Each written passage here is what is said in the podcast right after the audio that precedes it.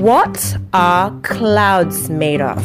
Water. But do you think if I went up to the cloud, could I bounce around on top of it? No, it, it will melt and um, water will fall down and start raining. What will happen to me? You'll fall down. I would fall down. So it's not fluffy. It's not like cotton candy or anything like that. No, it's not. I thought it was. Cloud is made of water, but in very tiny, like it's like that's like dust, but smaller. So it's like completely. So there's like millions of each one in each cloud. Then when too many go together, then the water gets too heavy, then it drops down. Then that's why we have rain. And here I thought it was cotton candy that you could jump around on it. And if I was really, really nice, I would dream of it. And then I could eat it with all the cloud fairies. No?